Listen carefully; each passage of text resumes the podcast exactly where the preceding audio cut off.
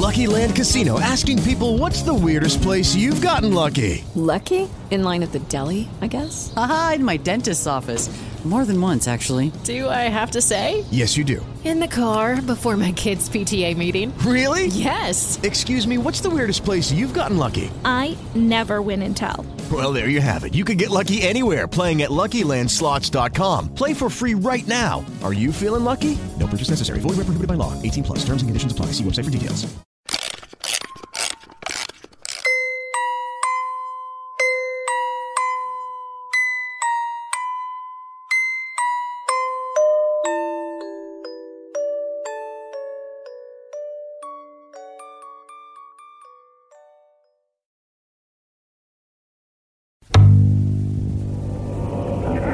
Society 13 Podcast Network. Redefining podcasts. Society 13.com. I like to listen. This is my music box. Can you hear the music? It plays for you. The music is calling for you to make a choice. My building has nine floors, and each leads to a very different place. My lift can go places you'd never expect, and it's waiting for you. Come along and take a ride on the lift. Find the lift at victoriaslift.com and also in iTunes at itunes.victoriaslift.com.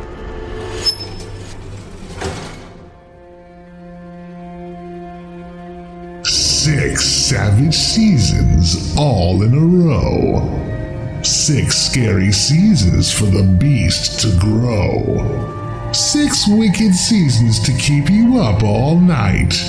Six nasty reasons for your wicked delight. Six wicked seasons that you thought was scary. Wait till season seven of The Wicked Library. September 2016. Visit thewickedlibrary.com. From Society 13, redefining podcasts.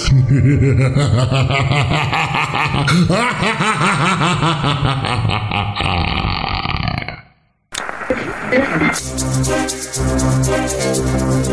to Channel 9 of the STRY Radio Network, where stories live.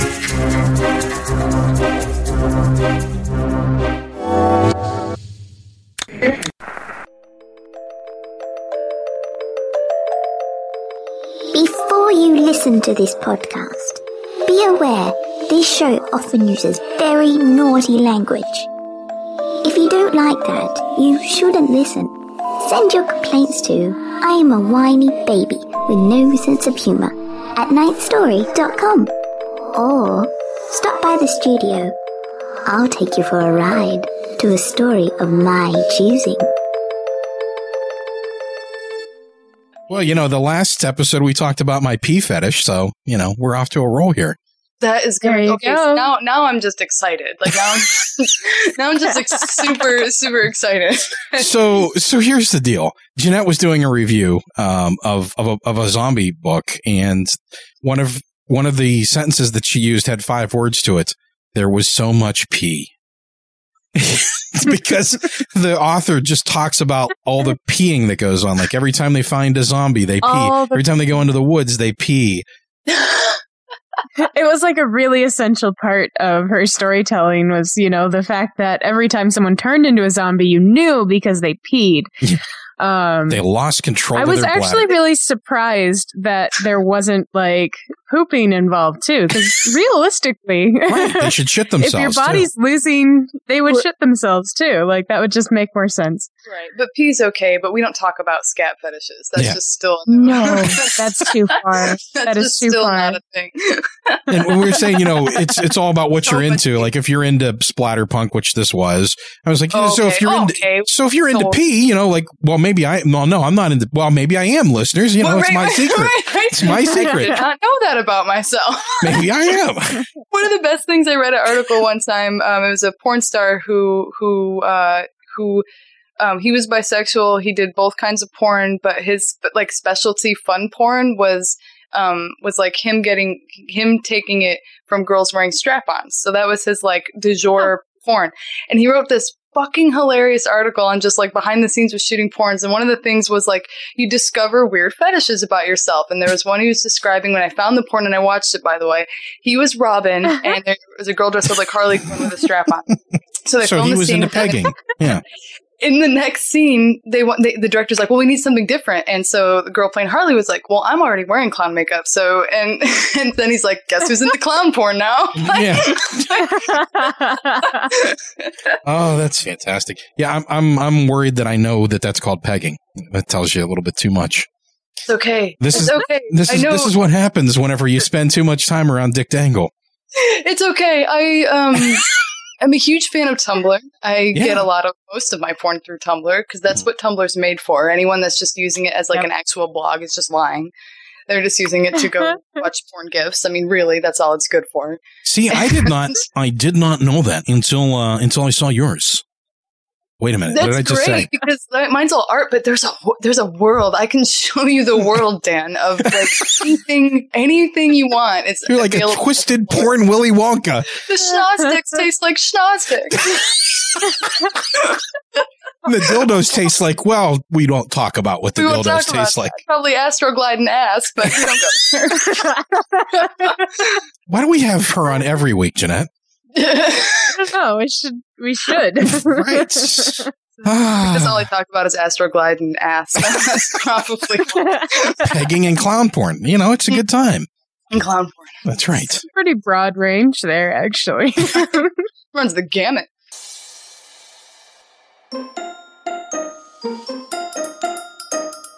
Hey Siri, what do you love?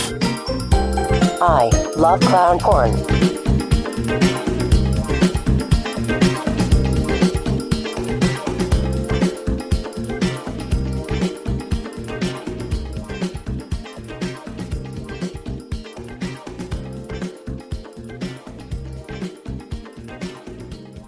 Okay, so I guess we should get started, right? Um, we're all warmed up now, right? Yeah, sure. Yeah. Fantastic. So welcome to the 9th Story Podcast, episode number I don't know, I don't keep track anymore, Jeanette.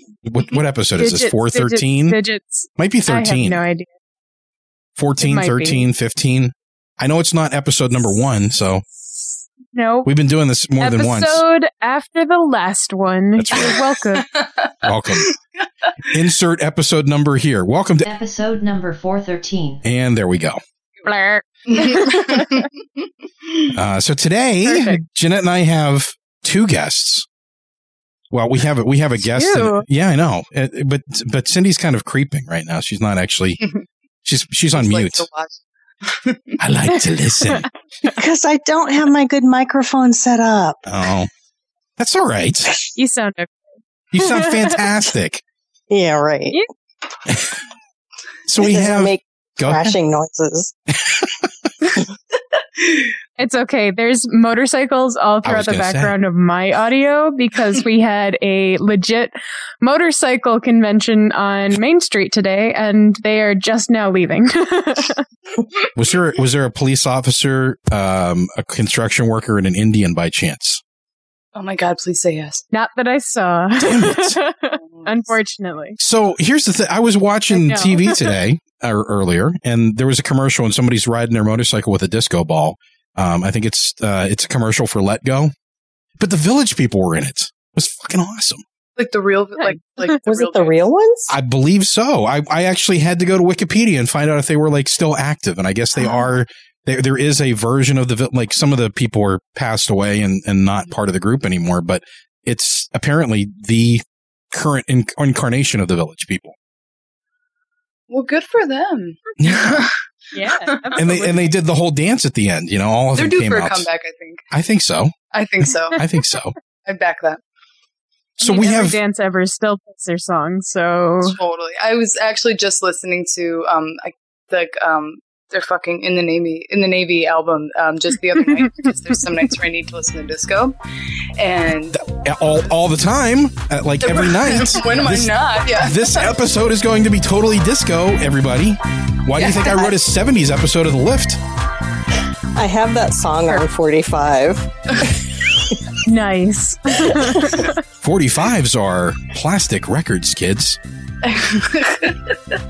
They have grooves in them. What's a record? Uh, about It's like a really big s- CD, right? yes, exactly. Oh, what's a CD? Uh, it's the thing that you used to rip all of your songs off of to put on your iPod. Yeah, it's how we made MP3s back in the old days. Back when I was a kid, we used to rip things off a CD and make MP3s out of them. Now you can just download everything. That's right. Just like porn. Weird. But who who downloads porn anymore? Really? I mean, you just watch it online, right? Or or Or you have a whole folder titled porn and it's in your videos section because there's just some gems you don't want to see go away. right? Exactly. it's inspiring when you're when you're doing art. You want to look over and see porn playing. I do have to say, um, yes. Fantastic. See? Quite a bit. So we have Alex Murd, who is a fantastic artiste and has done work for Stunning. the Wicked Library, The Lift, and tons of other really cool stuff. But maybe listeners of this show would know you from those two places. Yeah. And my partner for The Lift, Cynthia Lowman, also Cynthia Nespizinski. Nespazinski. You know I, I know it. how to say Nespazinski. I struggled with that for years, though. Have you seen this name? N I E S P O D Z I A N S K I. I can now spell it. How can you miss that? How can you mispronounce it? Very easily. It's just No, no, no, I intimidating. mean, it's it's missing it. oh, it's like it's it's like watching somebody walk out into traffic. You're like, wait, no, I, I'm really uncomfortable now. What, what do I do with this? I, I- I'm going to try to say this, and it's going to go terribly, terribly wrong.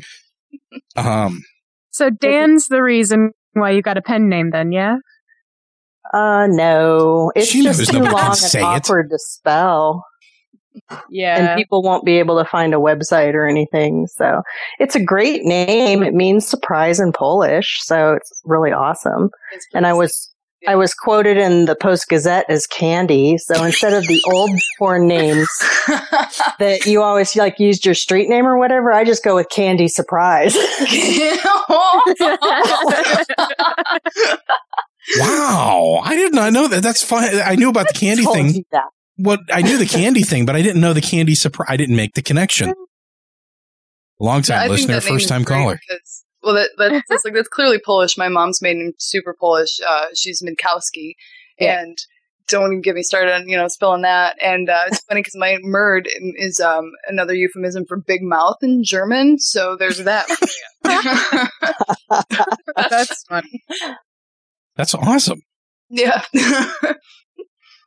So tonight, I guess we're going to talk a little bit about art and other things. Jeanette, did you have questions? Because, like, um, I have lots of questions. fantastic. Always. None pre written, just things that I want to ask her. okay, we'll we'll Although, go for it. um, thankfully, Alex and I have s- sort of started this conversation a while ago because um, Oh, I like just randomly talking to artists that I admire and asking them lots of questions. and Alex, you were one of them. I was like, hey, you mind if I pick your brain for a minute? And that goes back to don't you know totally. That's you know if you're friends with somebody, that's what private messaging's for. See, this is the cool thing about doing this is these little communities. Like I didn't know. I, I figured you guys probably corresponded a little bit, but I didn't realize there was like a whole dialogue going on. That's Oh, awesome. yeah. Dialogue, yeah. Well, a little bit. Although what I had been asking you at the time was like, you know, like more how financially slash business wise you're running your art. Yeah. Um, because that's a thing I'm still trying to figure out. But um on on this podcast I would actually like to hear more about the art you create and the things that motivate you. Obviously porn is part of it. Yes, But Like, moving on, like that's old hat. Apparently, Uh, I think it's fascinating. We'll talk about that more next week on Danglin' After Dark with Dick Dangle. and out. there you go. Um, I would say uh, the inspirations um, for the artwork I do, uh, print work and comic work together. Um, biggest thing is music, and um, after I sit down and write a story, or think of a something, or get in the mood listening to music. Um, to summarize it, probably uh, to summarize it, I would say um, Art Deco old silent movies, fashion photography, and retro porn um, photography. So Nice. main ones, right there. So, what appeals to you about the Art And, uh, Deco thing? Uh, when I um, when I was younger, my mom and dad really liked watching older movies, so I grew up watching a lot of movies from the 30s, Nice. 20s, and the 40s, and just seeing um, she'd bring home books from the library about like um, interior decorating and Art Deco, and just just uh, seeing. I really connected with the art style when I asked like you know what kind of art this was, and I saw you know she's like it's like Art Deco is all artwork done in like you know from like the tens maybe through the 30s kind of Mhm. and it just Ish, really I yeah. was connected with the the line work and uh, the graphic, the two dimensional, like the graphicness of it. Oh yeah, the the lines were fantastic in that in Yeah. that, that style. Back when everybody talked like this. Hello, how you doing there, friends? Come on in. Let's take off our hats. Please, uh, with through a megaphone, can we just all go there? Let's make that happen. um, I would say my number one inspiration, though, for artwork has been music. Um, I actually get more out of just uh, sitting down and listening to an album for a while or some songs that really speak to me. If I get like in the mood to do like a high energy piece or if it's a comic, I always use mood music to back a comic to get ideas for like uh, to see what comes in my mind's eye for dialogue and, and story. But I would definitely say it would actually be music above any uh, two dimensional artwork. Nice. Do you have any um, specific musicians or genres that you like continually go back to? Mm, how long is this podcast going to be? Longer than Cindy wants it to be. She Um, makes she makes fun of me whenever I have long episodes. That's all. That's that's an inside joke. That has that's nothing to do with you. That's that's all me. Like whenever I used to do two hour episodes, she's like, "That's just too much. I can't deal with it." My Right, short bring it in, attention Jan. span can't handle that. Nobody's can. I can't handle two hour podcasts anymore. um, music. uh, Um, um, again, I was lucky. I listened to any uh, so much stuff. I mean, so um, favorite things I'd probably come back to would be I usually like really high energy music in any kind of form, whether it be you know any kind of rock or or fun, even you know like disco or, or club music or even shitty pop music that I like. That I only listen to in my headphones when I need when I need a day where I just need to listen to Lady Gaga all day while I'm working on something. That way, no one can make fun of you like they do that poor girl that likes bedazzling. Y- You know, you can't because I'll, I'll totally own up to it. Like, you fucking like Lana Del Rey, and it's like, yeah, motherfucker, I do. So. That's awesome. She is queen, but Lana is Bay. Um, and, um, but I would say high energy. Um, I grew up on ro- a lot of rock and roll. My parents were totally rockers. And so one of my all time favorite bands is like AC/DC. Will always be one of my favorite bands. Um, I like a lot of, uh, um, uh, pretty much I'm just a fan of rock in all of its forms, I would say. From everything from like Delta blues to like modern rock now, uh, certain things. So just the whole the whole spectrum of rock and roll. It's always welcome um, on my playlist. Is that the same for you, Jeanette? Whenever you're doing art, I mean, do you listen to a lot of music as well, or I go through bizarre modes where I will either binge listen to music or I will binge listen to podcasts or all I can deal with silence. Like I, sometimes all I can handle is the sound of silence. I don't I still haven't figured out which ones actually require certain needs. Simon and Um, Garfunkel? That is that's great. You just put that on loop and just listen to it over and over again. no shit. That was one of my. I wrote a comic to that. So Nice. seriously, seriously, it opened. It opens with um. Come on, what's their big one? Come on, Hello Darkness. What's Was- that song? Um, Sound of Silence. Sound of Silence. yeah. Darkness, Sound of Silence. And the, the end of the comic ended up wrapping up because by the time the end of the comic was was wrapping up writing it, um, one of my characters was singing um, um, Mrs. Robinson. So Nice. Aw, that's awesome. can work wonders. Was everything gray Not or was it all brown? right. Probably shades of both, really. Maybe some ochre, gunmetal. Oh, some happy little tree got a burnt burnt ochre. Yes. He used a lot of tell any- yellow ochre. He used a lot of yellow ochre and burnt. Was it burnt umber? Burnt um, or was it burnt sienna? Burnt sienna. Maybe that was it. Is it. did burnt sienna and like yeah, the yellow ochre. I mean, I think that was his favorite. Everything had yellow ochre in it. I know that. Yeah, Disturbed's version of Sound of Silence is fantastic if you haven't heard it. I have Oh, actually, so which is kind of good. bizarro land. Really, it was really great. But you know, it's one of those things when you hear like a band cover something that's totally not them, but Yeah. it sounds cool, and you're like, holy shit! it's like Korn did a cover of um, psychedelic furs, um, their big hit. Um, I know what you're talking about. Yeah, because I've heard it. Um, yeah, Yeah. that's that's yeah, it's their big single, but um, and, and the, I haven't found a good copy, but the only copy available online was like a, it's skipped. But I was hearing this like, what is this? This is amazing. So Love My Way, right?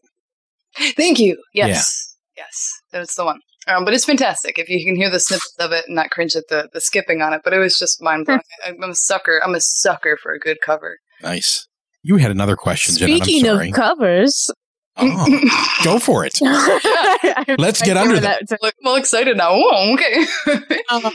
I wanted to know a little bit more about Crazed Pixel. Can for people who don't know what it is, can you talk a little bit about your Crazed Pixel project? Yes, um, I would say Craze Pixel, Craze Pixel Comics is the umbrella term for my partner and I's comic work. So that's just our little independent label title that um, we started using to just kind of use as a house um, uh, for any of our creative endeavors that we could slap on there and uh, slap on our comics, or if we're just doing print work, or you know, just to say like what we're from. It's just ours. It's just the two of us, and it's just uh, for any and everything that we want to do artistically. Um, it just kind of goes through like that umbrella, that head. So Nice. Um, what were what's one of the pieces that you've made for Crazed Pixels that you've been the most proud of? I know that's a hard. it's hard. Like my babies, my all my babies. They're all, they're all my babies. Um, most proud of, I would say personally for um, a hard project that uh, I usually work better in short formats. I found out I work better with comics that are anywhere from six to like 12 pages. Anything beyond that, I start turning it into fucking Homer's Odyssey or some shit. so, um, uh, I would say, I think mm, one of the things I'm most proud of is I did a comic, um, I, I have a comic series that's very irreverent and you don't have to read them in order called Cinder that's on the site. And one of the comics was called Comfort Zone um, from Cinder, and that was 40 pages. So that one was that was pretty much like a doing a Bible for me. So that was I think that's one I'm most proud of just for um, the amount of work that had to go into it, and it was hand lettered by my partner James.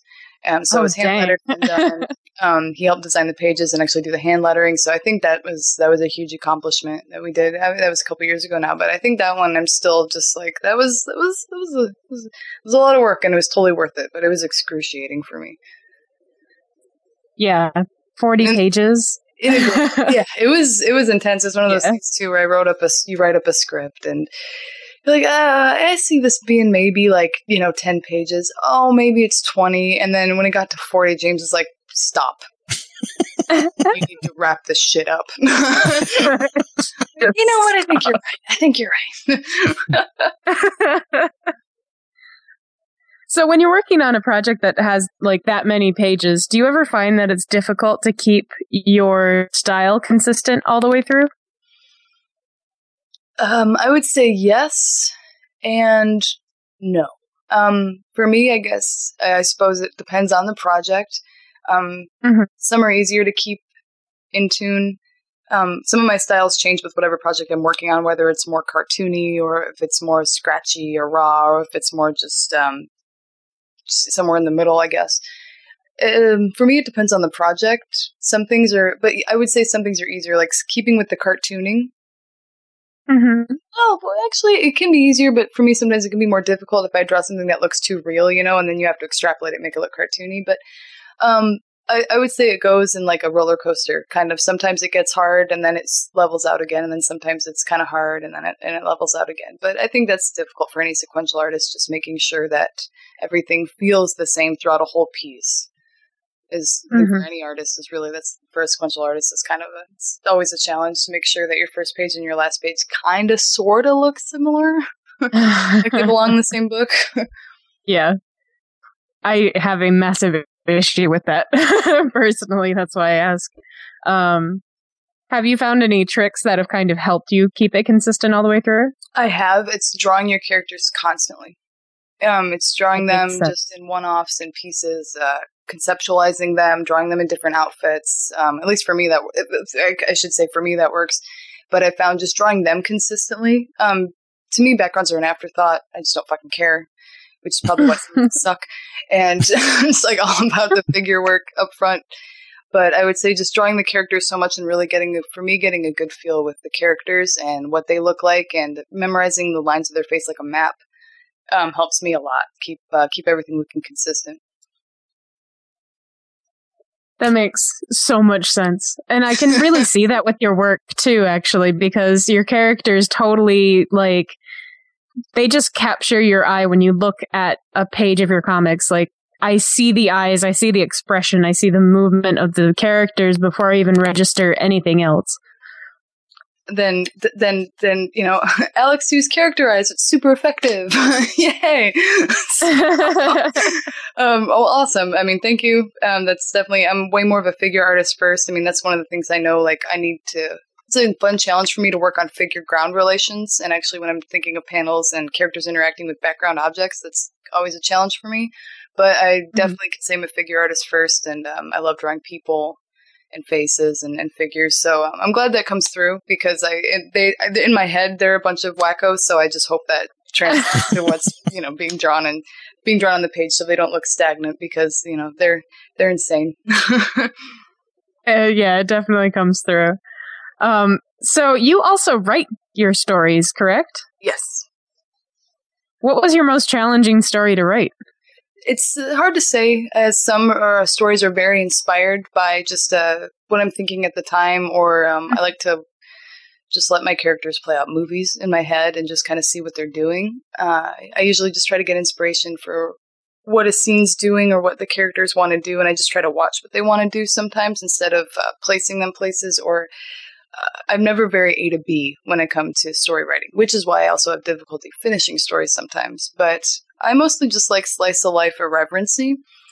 Mm-hmm. But yeah, uh, but after you have a nice foundation for that, it can be kind of challenging to actually fit in um, the dialogue you would like your characters to say in that little just slice of life irreverent fun scene.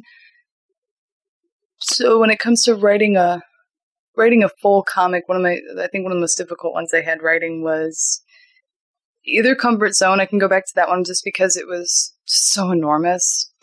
It's very wordy and or uh, recently in one of my little black books, uh, one of my porn books, it uh, I, it concludes with a little seven or eight page story with a couple of my characters, and that one actually. I drew the scene first and decided to make dialogue after. So that was kind of a challenge for me to be like, okay, there's this entire scene of these two guys fucking, but what are they talking about? so, so that one was actually a So did you remember to pick up the dry cleaning today? right, right. I sure did. Let's have Like, chicken for dinner. Right. like, you know, oh, do you want to watch Law and Order after this? Honey?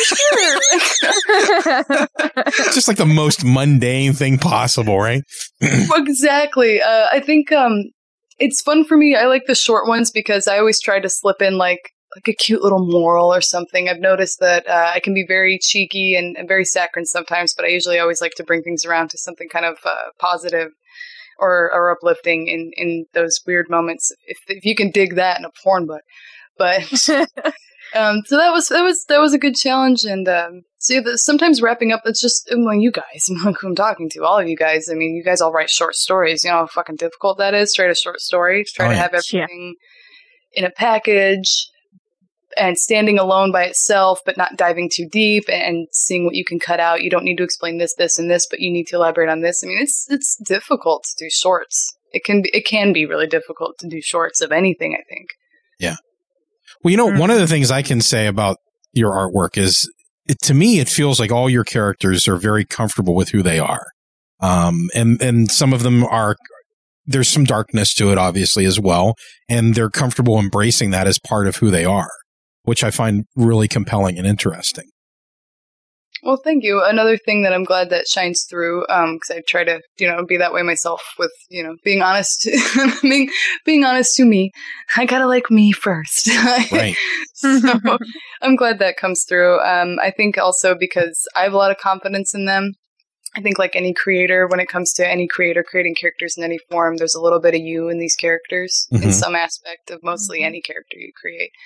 And it's fun to have your different roles and your different uh, roles you play in life, and maybe to make characters that are different parts of different facets of yourself. And so I'm, I'm, I'm glad that comes through because I have a lot of confidence in them. To me, they're real fucking people in my head Mm-hmm. uh, best friend of mine that lives back out east, and I still talk. We like, hey, how's Johnny and Jay doing? Like they're like they're still fucking people. We just go on for hours talking Yeah. about like the stories and stories and like different adventures they were going on, and we would just make one up on the fucking phone while you know role playing it out. And so like they are pretty much real people in my head, and um, so I'm glad that comes through because I have a lot of confidence in them as being really solid and just uh, these kind of living you know breathe life into them kind of things so i'm glad that comes through because uh, they said they're real to me so hopefully they're a little bit real to other people that would be that's that's just a bonus Yeah, I mean that's I think that's something that you know someone that isn't creating or writing probably doesn't get is how real these characters become to us. I mean, like Victoria is in the next room. I mean, she's she's as real as anybody else that I'm talking to. Uh, oh to my me. god right you know to, like they're a part of you and I, don't you Mhm. know i don't care how artsy fartsy i sound but you know they're a part of you they're your other personalities they're there you know you're just like and uh, writing scenes you know you can get very emotional. Mhm. you're feeling what your character's feeling when you're or, or you're just thinking of their backstory or you know you're you're just doing something like that and you actually get so attached to and you can feel these things that they're going through or you understand how challenging they are and some days they're fucking assholes and some days they're sweet candy you know and you're just like why are you being a dick today? But uh, they're multifaceted and and and uh, they but they're there yeah and you can really feel what they feel so sometimes yeah you know you're writing something and you're like oh yeah. it's like watching a movie you know you're like oh it connects so much with this and feels like you know your kid or something Um, Yeah, I mean the joy of when they say something that you're not expecting them, or they do something you're not expecting them to do. You're like, wait a minute, no, you're not supposed to do. You sp- uh, and they tell you too. Whenever it's like you try to put words in their mouth, and that does not sound like me. Exactly. No, totally. You know, I'm like, fuck you, I'm not saying that. Or they don't want to play nice for a day, Right. and you know, like you're just like, fine, fine. You know, it's, um, it's funny how mine have come back around. One of my characters, it's it's funny how it comes back around. Is like, you know, create a character out of uh, this comes out of my head, and I realize that this character I created is kind of like an aspiring, mature character, you know, something to aspire to in, in his maturity level and, and his prowess and his in- intelligence and his uh, um, compassion. And so, you know, he's, he's just like, to me, an, an epitome of like, just an awesome person. So it's funny how I'm creating that, and I was, I would use, I use that sometimes still, where it's like instead of WWJD, it's WWRD. What would Rick do? And I use that sometimes when I need to psych myself up when I really need to be a boss for a day. And so it's just funny how like, that comes back around when you're just like thinking about your own characters for your inner strength. Mm-hmm. Well, it makes sense if it's a little slice of you, you know you have it in you to be that person in a lot of ways. So you can be like, all right, I got to tap into my inner, Inner bitch this- today or whatever. it's a lot of, you know, and then it also goes with fake it till you make it. yes. Cindy, you've never had any experience with a character not wanting to let you tell their story, have you? Oh, please. that most recent story that came out, how about that one? yeah, you know what? Why don't you talk about that? Because that's kind of on topic. What what what happened whenever you were trying to write uh, Plummet Victoria's oh, story? well, this this is a short story. She wouldn't talk to me. I did. I worked for days and days. I I almost slept with my statue of her. like, please tell me your story. yeah, she was very stubborn. She even gave Amber laryngitis. She did.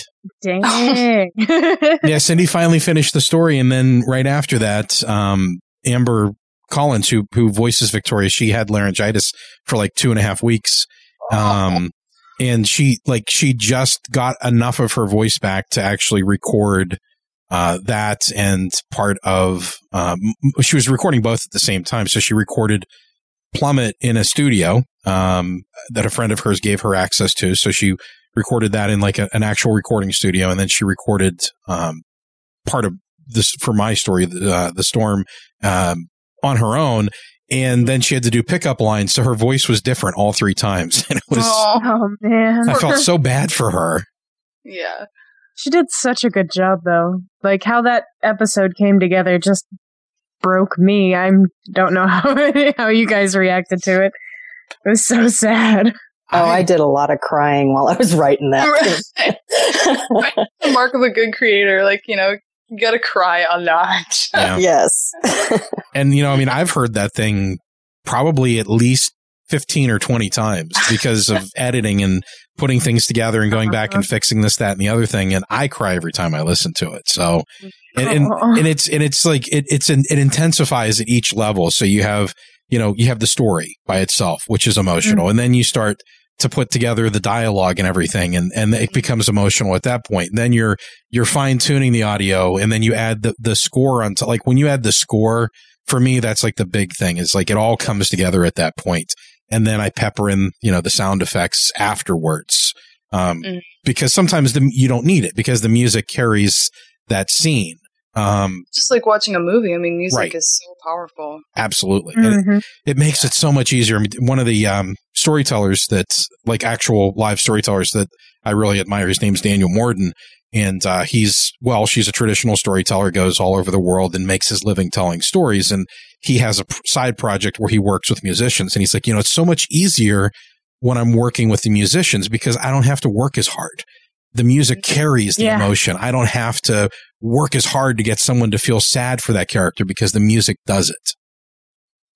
And I feel art's that way a lot. You know, like the, the cover images, Mhm. that's why I think they're so important because they kind of give you, they put you in the right mindset to listen to that story. You know, like Yeah, absolutely. it gives you that.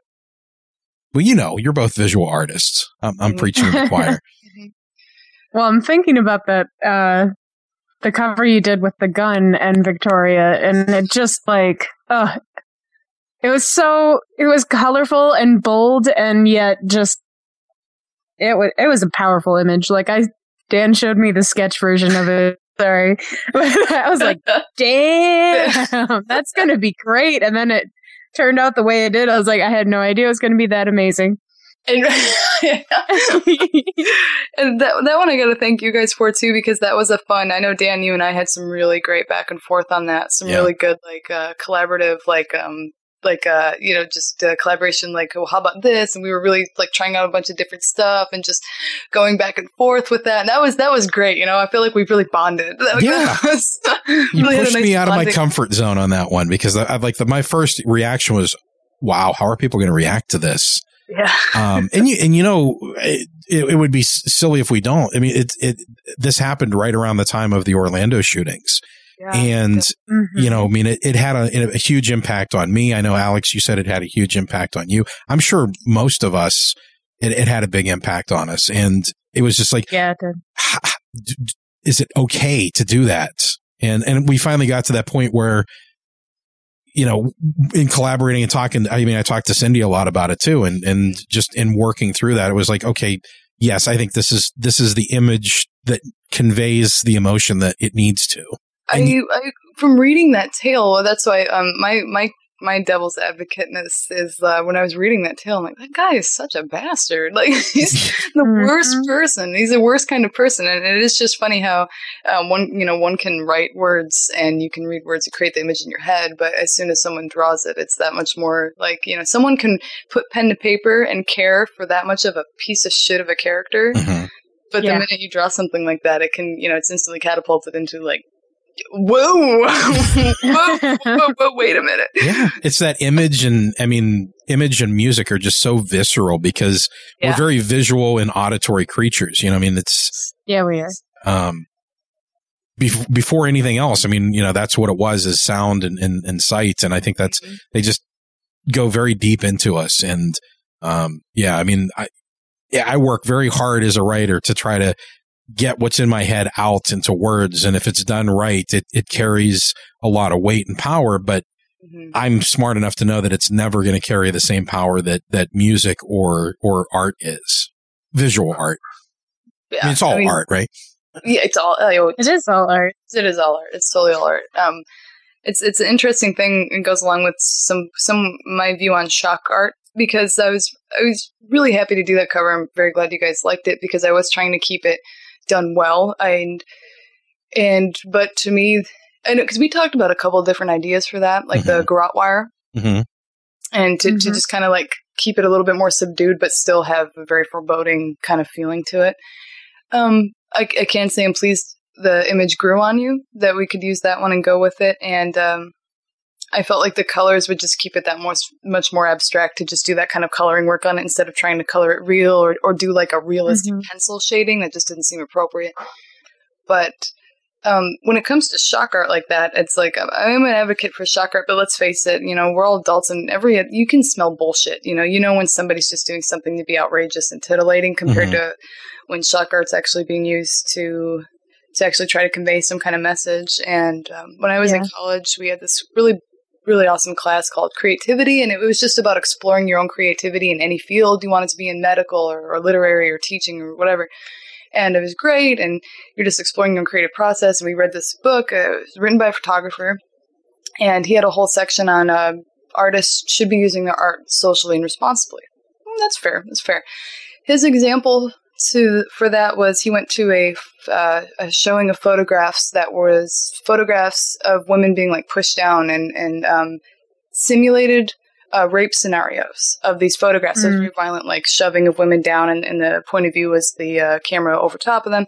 And he kind of trashed it.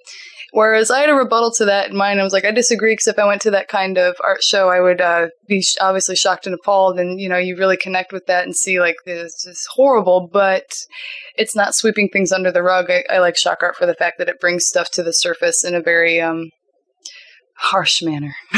and it's also kind of a safe environment because it's we know it's art. We know that there's a layer between it, and I, I think that's one of the, the beautiful things about story and storytelling is it gives you an opportunity to deal with some very weighty, very heavy topics in an environment. It's like riding a roller coaster, kind of. It's you know you're safe and you're not in immediate danger. The characters are, and bad things are going to happen to people, but you know, it, it gives you a way to kind of open dialogue and work through those things. And I think that's the, you know, in terms of responsibility, that's our responsibility as artists is to, to take society and to show it to people and say, here's what we are and That's what do we do about it?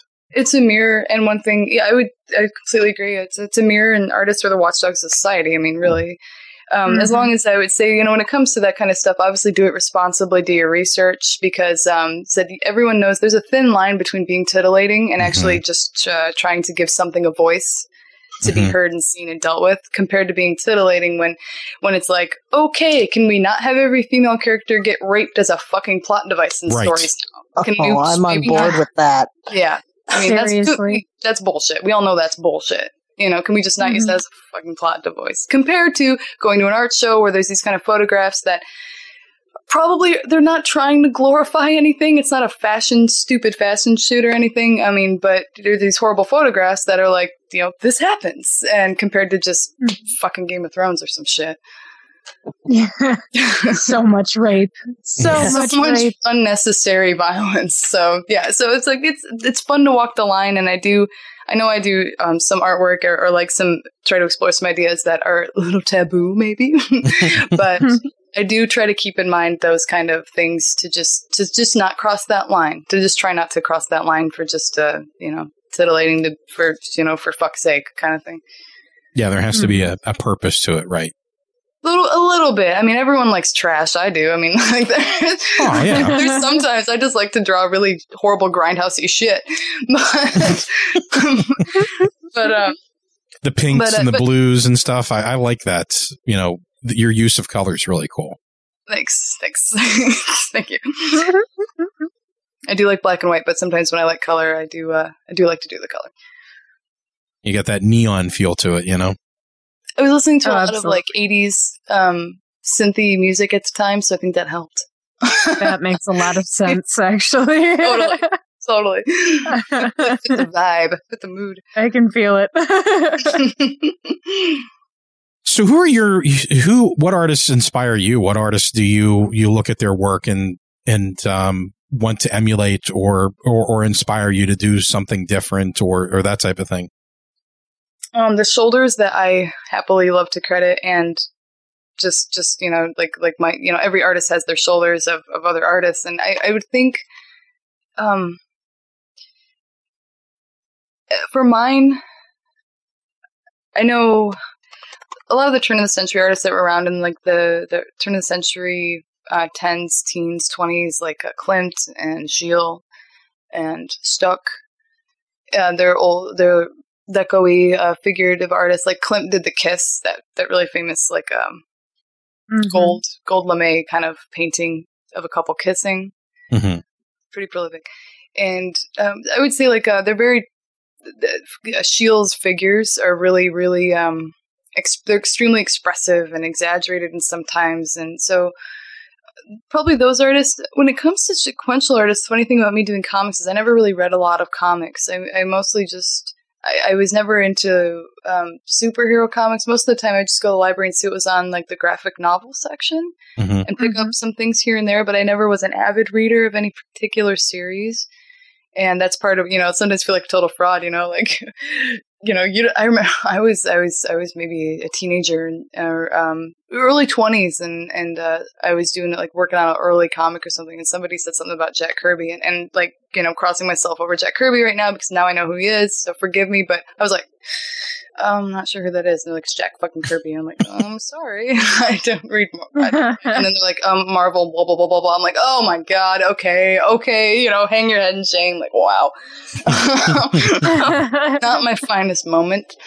But, um, um, partner James, he's a huge fan of Jaime Hernandez, uh, the Hernandez brothers of, um, the, uh, the, you know, Loco Chicks, the, the, the Love and Rockets comics. Okay. It has like Hopey and, and, uh, they're very slice of life comics that all involve very Latina characters down in like Southern California.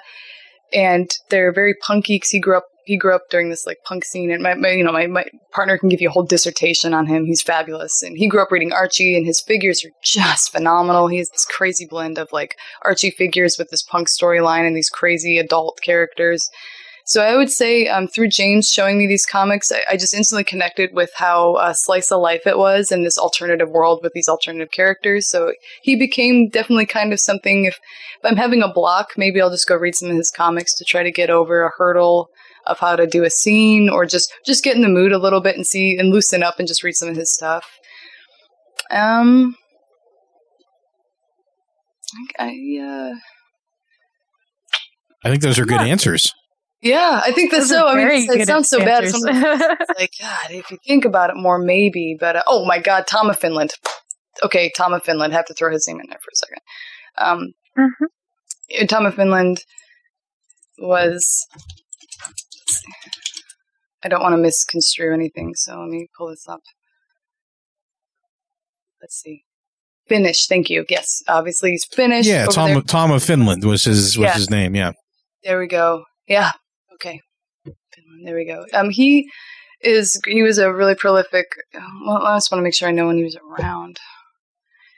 But he really kind of. Um, He did a lot of the leather and and yes, yes. He like really gave a shape to all that um homoerotic art, and it was really different at the time because it was one. It was extremely well done, and it was clearly really cared for, and that it was different than just little smutty, smudgy comics, you know, like little Tijuana Bibles or something.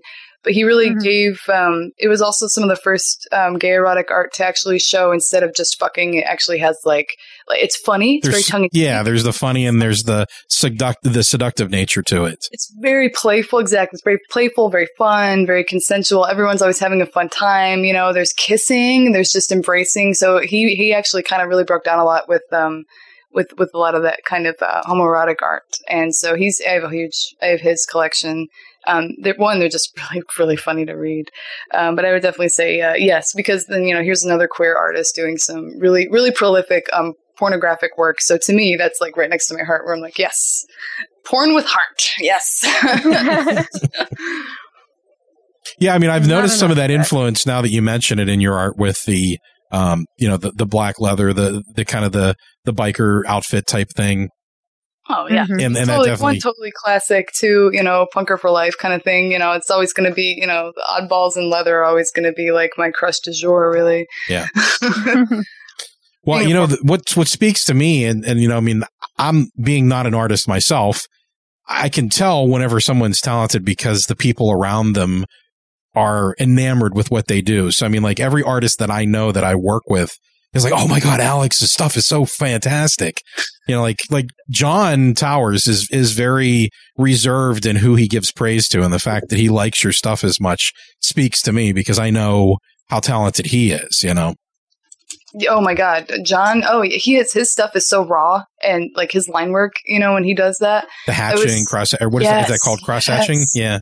Yes, his stuff is so raw and just so you know you can feel it right away. It's just very very like right in your face. You know when he does his stuff. I mean the the ink work and the, the I, I absolutely adore his line. He has some he has some really raw like right in your face stuff. It's fantastic. Yeah, good stuff. Jenna, are you getting tired? Um, unfortunately, I have to get up super duper early in the morning. Um, so I think I have to bow out at the moment, but it has been fantastic talking to you guys.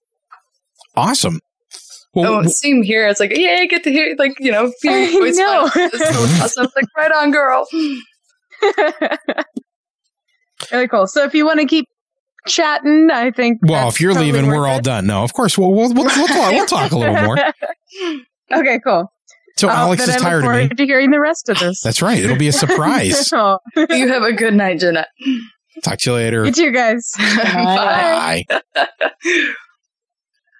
So yeah, we were we were uh, we were talking about John's raw nature and the angles and cross hatching and just the the, the grittiness of it. I mean, and there there have definitely been some um, some stories that I've gotten in for Wicked Library and for the Lift. Cindy's was one of them for um, the Wicked Library as well as for the Lift. She's had John do yes. some work for her, mm-hmm. and it's just yeah. you, there's just, I mean, that's one of the cool things about working with so many different artists is everybody has kind of their style. And there's certain stories where it's just like, I, John has to do this one. Alex has to do this one. You know, that's just, the best part is like, I'm sure as you is like, um, you know, you're like, uh, you're the perfect matchmaker for like what's, what yeah. the feel of the story is to like, oh, I have this artist right here that does like, you know, it's the perfect Jeanette story. It's perfect John story, you know, and that's, that, that is the cool part to see how the stories match up with the artists you select and what they come up with. That's, yeah that's the best. Yeah, that's that's fantastic. So, Cindy, I'm sure you have some questions. You were all excited that we were going to have Alex on. I'm terrible at questions. Oh, you know. I'm sure you can ask one or two. I didn't. Not all really good interviewers, Dan. Yeah. no, I didn't. I didn't prepare at all. Well, see, that's the that's the cool thing about editing. I can make you sound fantastic. Uh, yes, that's, that's usually do. Do you have a favorite cover that Alex has done for us? Mm, that shifts. yeah. I like one and then I like another. So, yeah, I do. And I just like all your work. I'm kind of a creeper fan. You don't hear from me a lot, but. It's okay. You're always, it makes me happy to know you're always watching. creeper fans are the best fans. I don't need to know you're there. I know you're there. You know I'm there. so you guys converged on objects for objects because Cindy did the narration and you did the art, and that was a very sexy story, kind of, right? Objects for objects. Which one was that? That's the uh, the the kind of Queen of Sheba one that you did. Um, it was about the retired porn star and um, her coming to Carrie terms. Wrote that. Well, Carrie wrote it. Cindy Oh, narrated. Carrie Yeah, Cindy narrated it. Right, right. Yes, yes, yes, yes, yes, yes. Um, oh my gosh, yeah, how cool is that that you narrated that one? I think that was a good touch. That one was um I remember you and I, Dan, had a little bit of a a little bit of a um uh, just we had to discuss that a bit because I almost felt a little uncomfortable Mm-hmm. with it at first. And I remember after you said that the ending might possibly be changed, I'm like, well, she's not going to be the quote unquote bad guy now, right? Or else I'm going to have to not be able to do this picture. I remember that actually. if you read a, if you read Carrie's work, like I mean, he was one of the he did um uh actually John did the cover for one of his For, was- uh, Scaling Triangle. yeah scaling love triangle. Yep. and I mean there's there's always a very sexual overtone to a lot of what he does. And I think that he uses it kind of in the appropriate way because I mean you can very easily rely on the the, the sex part of it as a crutch. But if it's used to kind of explore the darker side of characters sometimes I think it's interesting because it's No, another one of those things that's very visceral as well. Yes. Um, any like I'm a sucker for. I mean, I'm a sucker for a good uh, story that has sex elements in it. Obviously, I mean, it doesn't even have to be a porn story. But uh, no, he he does like scaling love triangle. When I heard that one, you know, it was just mind blown. That one was so. I mean, like like that one was you know it was just fucking bizarro land craziness that I adored. I totally adored. You know, like when I'm in the, this is it. When I'm in the mood to listen to like you want some grindhousey, just fucking intense crazy story to listen to. I mean, that one just just Yeah. hit the nail on the head. It was perfect. I mean, he has some he has some great stuff, and that's why the story. I mean, it was so cool um, to do the artwork for the um, the one with Mandy. That was her name, right? The Mhm. character. Yeah, and that one was good. I just you know my only I remember my qualm with that was just making sure that it didn't just end up being like everything was pointed back at her like this is something you need to fix. The the theme of greed in itself, I mean take away whatever sex the character is, just shown through enough as just anything in that story to just be, you know, here's the moral of the story kind of thing. hmm So I mean, yeah, it was I mean that one was that was fantastic. But Scaling Love Triangle was like that was I mean wow, dude, that was one of my favorite ones. You know, and that's that was one of the one of the stories that when I started doing the Wicked Library, it was the first story that really made me uncomfortable. Um, yeah. because I'm pretty reserved when it comes to, or used to be pretty reserved when it comes to s- stories that have, you know, involve sex and, and that sort of thing. It's like, uh, you know, this is kind of private, uh, but, but not anymore. I can, and, you know, I did that on purpose because I, I looked this, at the story and I was like, this is a great story, but am I going to be comfortable actually doing it? Right. And I'm like, Well, I mean, you handled it really well too, because obviously that material. I mean, that's some heavy material. I Yeah. mean, that's some pretty pretty intense material there. But I mean, I think you did. You guys did a great job with that, and um, it was one of my. It's still one of my favorite episodes. One of the ones that I always remember Yeah. because it's so intense. I mean, I mean, it, it was uh, it was nice to have some like you have these stories that are all in very very very intense in their own way, but that one, you know, to have that in the middle somewhere. I mean, that was a that was a wicked tale that was really like it wasn't a monster in it or anything. It was just crazy, a crazy fucking person, and that's that's pretty scary. Like, Yeah. Those are the scarier ones, I think. yeah, yeah. yes, M- more so than the monster. I mean, the monster ones are great, and you know, I think we all have that very um, deep down evolutionary fear of what's in the dark and what kind of furry creatures with fangs are out there. Oh, Um, absolutely. I still believe in werewolves, so don't even get me started. there you go. totally. But um, yeah, no, definitely. I mean, who doesn't love a good monster story? And th- those are terrifying. But like, you know, when it's just people going crazy, well, shit, that happens every day. Right. That's pretty. That's pretty real real. life. right. That could happen tomorrow down the street and yeah, and bleed into your house. We, we don't want that. Um, and then you, you did Paradise Island Waves, which was, um, one of my favorite pieces. Um, I think I showed that to you very early, Cindy, whenever she was sketching that. Mm-hmm. That was the first one I did. Um, actually, I did the. That was my first Yeah. uh, project Mhm. because after that, I think I did the um the, the down in the basement for Nelson's story. Yeah. hmm Yeah, that one was fun. And you know, Um, it's it's funny. We talked earlier about the piece that you did for for Trisha. Um, Yeah. that was that was my first introduction to you. Was that piece? Um, and I was like, wow, that would be great to look at. Victoria would look great in that style. Right, right. and then and then I got into all the other stuff, and I'm like, wow, there's a lot more here. This is this is this is a good fit for the Wicked Library. Um, so yeah, I think that that there began our, our collaboration in earnest, and Definitely, and that piece was from the heart too. There was a lot of care in there because you know Yeah. Trisha, you know that midget queen, love her so much. She's fantastic. you know that story's great. So, but I can definitely say um, I can sink into it. I- can do a faux style when I really want to of Mhm. something, at least kind of chameleon it enough to Yeah. Get across what what kind of style like uh, it should be. And you know that was very like Burton-esque, and Yes. just going off of her own drawings. Anyway, it was Burton-esque, and forgive me, I can't remember the guy's name who created Zim and Johnny the Homicidal Maniac but uh, that artist, he's fantastic. I mean, he's great. You know, he's so it was a nice blend of that. So I'm like, okay, so I drew my versions of the characters that way, and so I, I mean, I do try to do that a bit for certain projects when I think could something could fit the feel better, like um the header for the Wicked Library. I was trying to go for that classic old school. Oh, I love it. Crypt. I look at it every day, and every day I'm like, that's fucking awesome. it was a blast to do. It was it was very it was very very fun for me to do. It was blast. I, I, all I had on at the time it was at Serhi's recommendations. I was watching. I was getting into all these Italian horror movies I'd never seen. So I was watching Fulci and Argento, and I was watching all these movies like while that was playing. I was watching House by the Cemetery and Oh, that's awesome. and Inferno, and it was it was a really fun couple days. it's a really fun couple days. Yeah, and you know, it's it's I like that piece because it's it's it's one of those pieces where when you look at it the first time, you don't see everything, and as you continue to look at it, you're like, oh look, there's a spider there, and oh look, there's there's somebody holding a candle over there, and it's just like you know, you get the the first image, um, and then just layers upon layers as as you look at it again and again, and I felt we really needed something that featured the librarian because he's kind of been, you know, in the back in the background. We we we started out the season with an image of him, and Right. um, No, agreed, agreed. I mean, he's he's your he's your he's your Wicked Library guy, and then Right. Victoria's the Lift Girl. You know, so Yeah. you kind of need to solidify that character with your um with with you know the Wicked Library. So totally. yeah, and I and I couldn't be happier with the way that it turned out. It was awesome, awesome.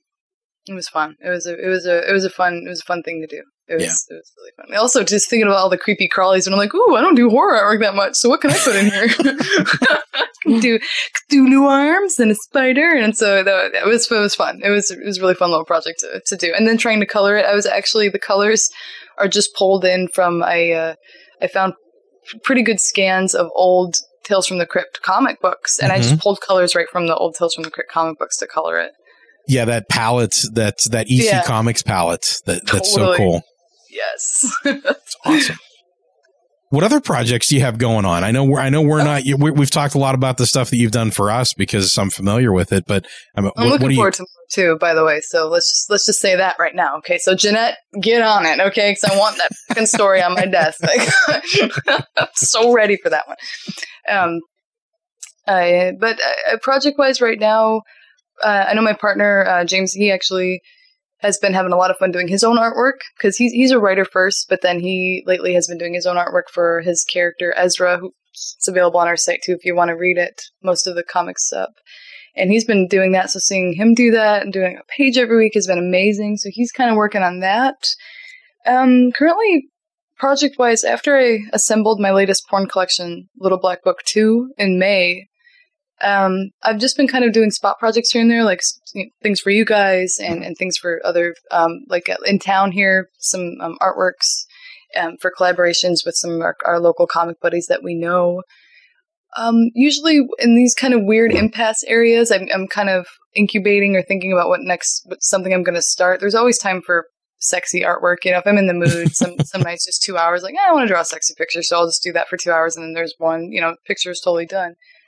Um, uh, right now, I think I'm just at an impasse. I had a story idea brewing for maybe another comic that I want to try my hand at. So I think I'm just going to be writing that up for a bit and get some, and then then I can actually start maybe doing some artwork for it and just do like a, a little idea for like a 12 page comic that I kind of want to try. So Cool. um, but at the moment, that's that's that's about it. Always time for sexy artwork or just random, you know, like figure or you see on like Facebook, just one-off sketches or just sketches or artwork. So as long as I'm doing something like that, I feel pretty good.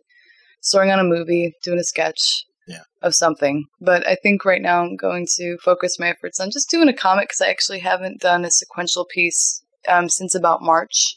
April, since about April. It was the, the, the final comic in Little Black Book 2 is the porn comic, the finishing piece. And so I kind of miss it. So I think I'm going to get back to doing that. Yeah, it's it's it's nice to have that variety. I mean, it's one of the nice things about taking a break from doing the Wicked Library and taking a break from doing the Lift. For me, is you know I- get to the point where I'm itching to get back to doing it. Um, Yes, I mean it's it's nice to work on some other things that have fallen behind as well. But you know, you get to that point where you're just like, I I miss I, I miss doing that. I want to get back to doing that. So it's good. Absence makes the heart grow, you know, fonder. Yes. I, I would say, you know, everyone, like everything, you need, it's a relationship. You need a break from certain things. You know, if you got no writer's block or artist block or, Yeah. or for God's sakes, the days you can't just draw a goddamn fucking eye to save your life, you know? like some of those days, I'm just like done. You just walk, you know, I'm just like, like, like, like, my hand to God, I am done. if I had to draw an eye right now with a gun to my head, just just shoot me. I can't. but um, it, it, it's it's you know I think every creator goes through those periods where it's like incubation. You're sorting stories out, you're sorting ideas out in your head, and then all of a sudden, once you just things are brewing in the background you don't know about, and it's almost like a sexy little game because if you start thinking about, I'm like, hey, what you got going on back there, guys? They're just like, stop it, you know, nothing yet. You gotta wait, and you're like, oh, okay, okay, okay, okay, and then you're trying to guess like, is it this story? No, and then finally one day, you know, they just come in wearing you know hosiery and just want to take you to town, and you're like, yes, I finally figured it out. this is where all this has been going for months. So, so you get those moments at 3 a.m. in the morning where it's just like, oh my God, I have to go and write this now. I yes, I would say those happen to me usually when I'm doing like doing the goddamn dishes or taking a shower or something. you know, like everyone has those, right? When you're just you're not. It's when you're not thinking about it, and yeah. then all of a sudden it's just like, here's the thing you've been trying to think of forever, and then you know just drop what you're doing. At least at least jot down the two two ideas. I've, I've written a whole fucking novel in the shower before, but of course when I get out, it's like I write down that one sentence that's stuck in my head, and that's about it. Yeah, totally. Yeah, it's that's the that's the hardest part. I mean, for me it's always terrifying whenever I have that idea. I'm like, oh my God, I'm going to lose this if I don't write it right now. Yes, you know the the urgent the sense of urgency sometimes, and then and then there's sometimes when you're like, I really should have had a sense of urgency about that. now I can't fucking remember what I was thinking. Right, about. exactly right. Oh, that's funny. Well, where can folks find your stuff? Where are the best places online or um, in social media to connect with you and, and find your work? I uh, can say um, sim- I mean, we, we have the, the gamut, you know, Crazed Pixel. Um, so just Crazed Pixel, one word, Crazed Pixel Comics has a Twitter. Um, I am on Facebook myself. So, hey, if you want to stop by and say hi, Crazed Pixel Comics is on Facebook as well. We have pages, but I'd say the biggest sites, if you would like to look at the artwork, crazedpixel.com. Mm-hmm. That has all of our comics available and some previews of certain things that we only sell, but we have some previews up. So there's the, the standard website you can view our comics. I have my Tumblr, which is um, very X-rated.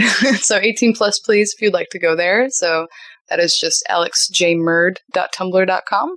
And so I would say Facebook, our website, and um, my Tumblr for my artwork, or the, the, the nice, clean, clean cut. There's the artwork if you just want to go enjoy it pages. Awesome.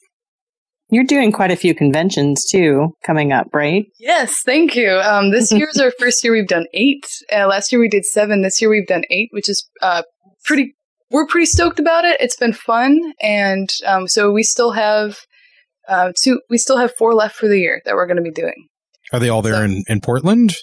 In the Portland area, one is in Seattle, mm-hmm. and when I'm not there, go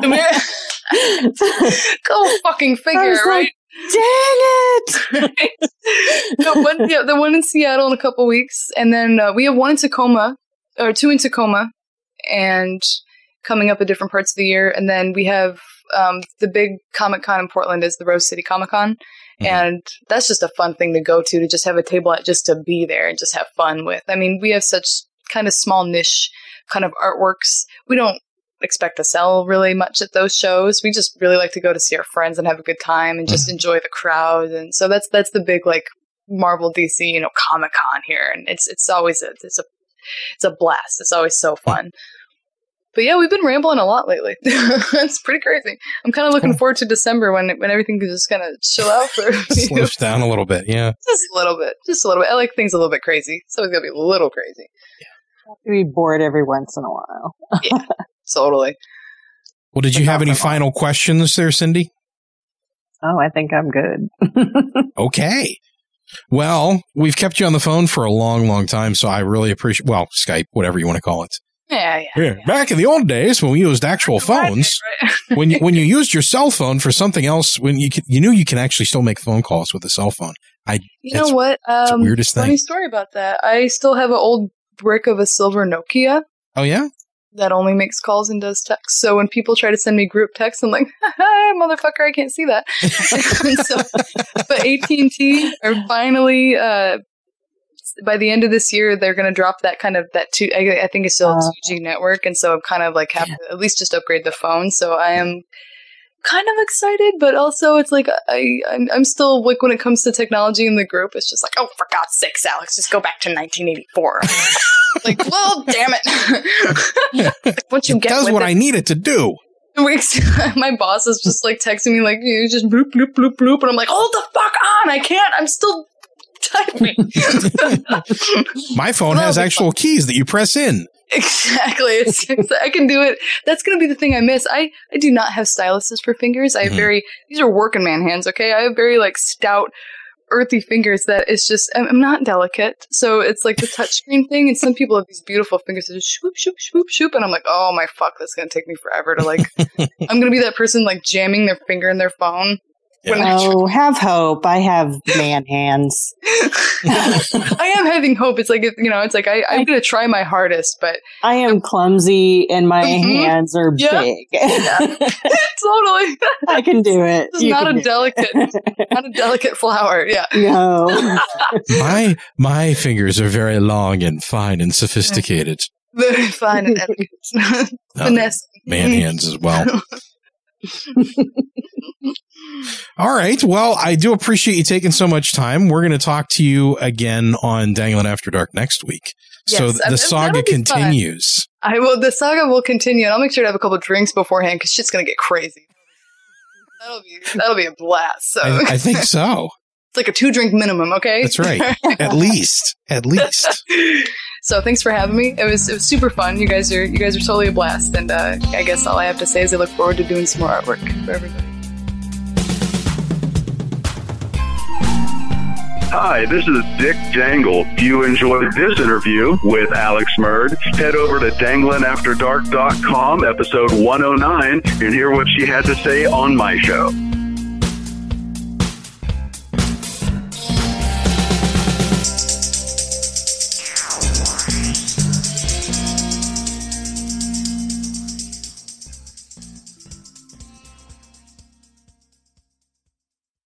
Hello, it is Ryan, and I was on a flight the other day playing one of my favorite social spin slot games on chumbacasino.com. I looked over the person sitting next to me, and you know what they were doing? They were also playing Chumba Casino. Coincidence? I think not. Everybody's loving having fun with it. Chumba Casino is home to hundreds of casino style games that you can play for free anytime, anywhere even at 30,000 feet. So sign up now at ChumbaCasino.com to claim your free welcome bonus. That's ChumbaCasino.com and live the Chumba life. No purchase necessary. Group. Void prohibited by law. See terms and conditions. 18 plus.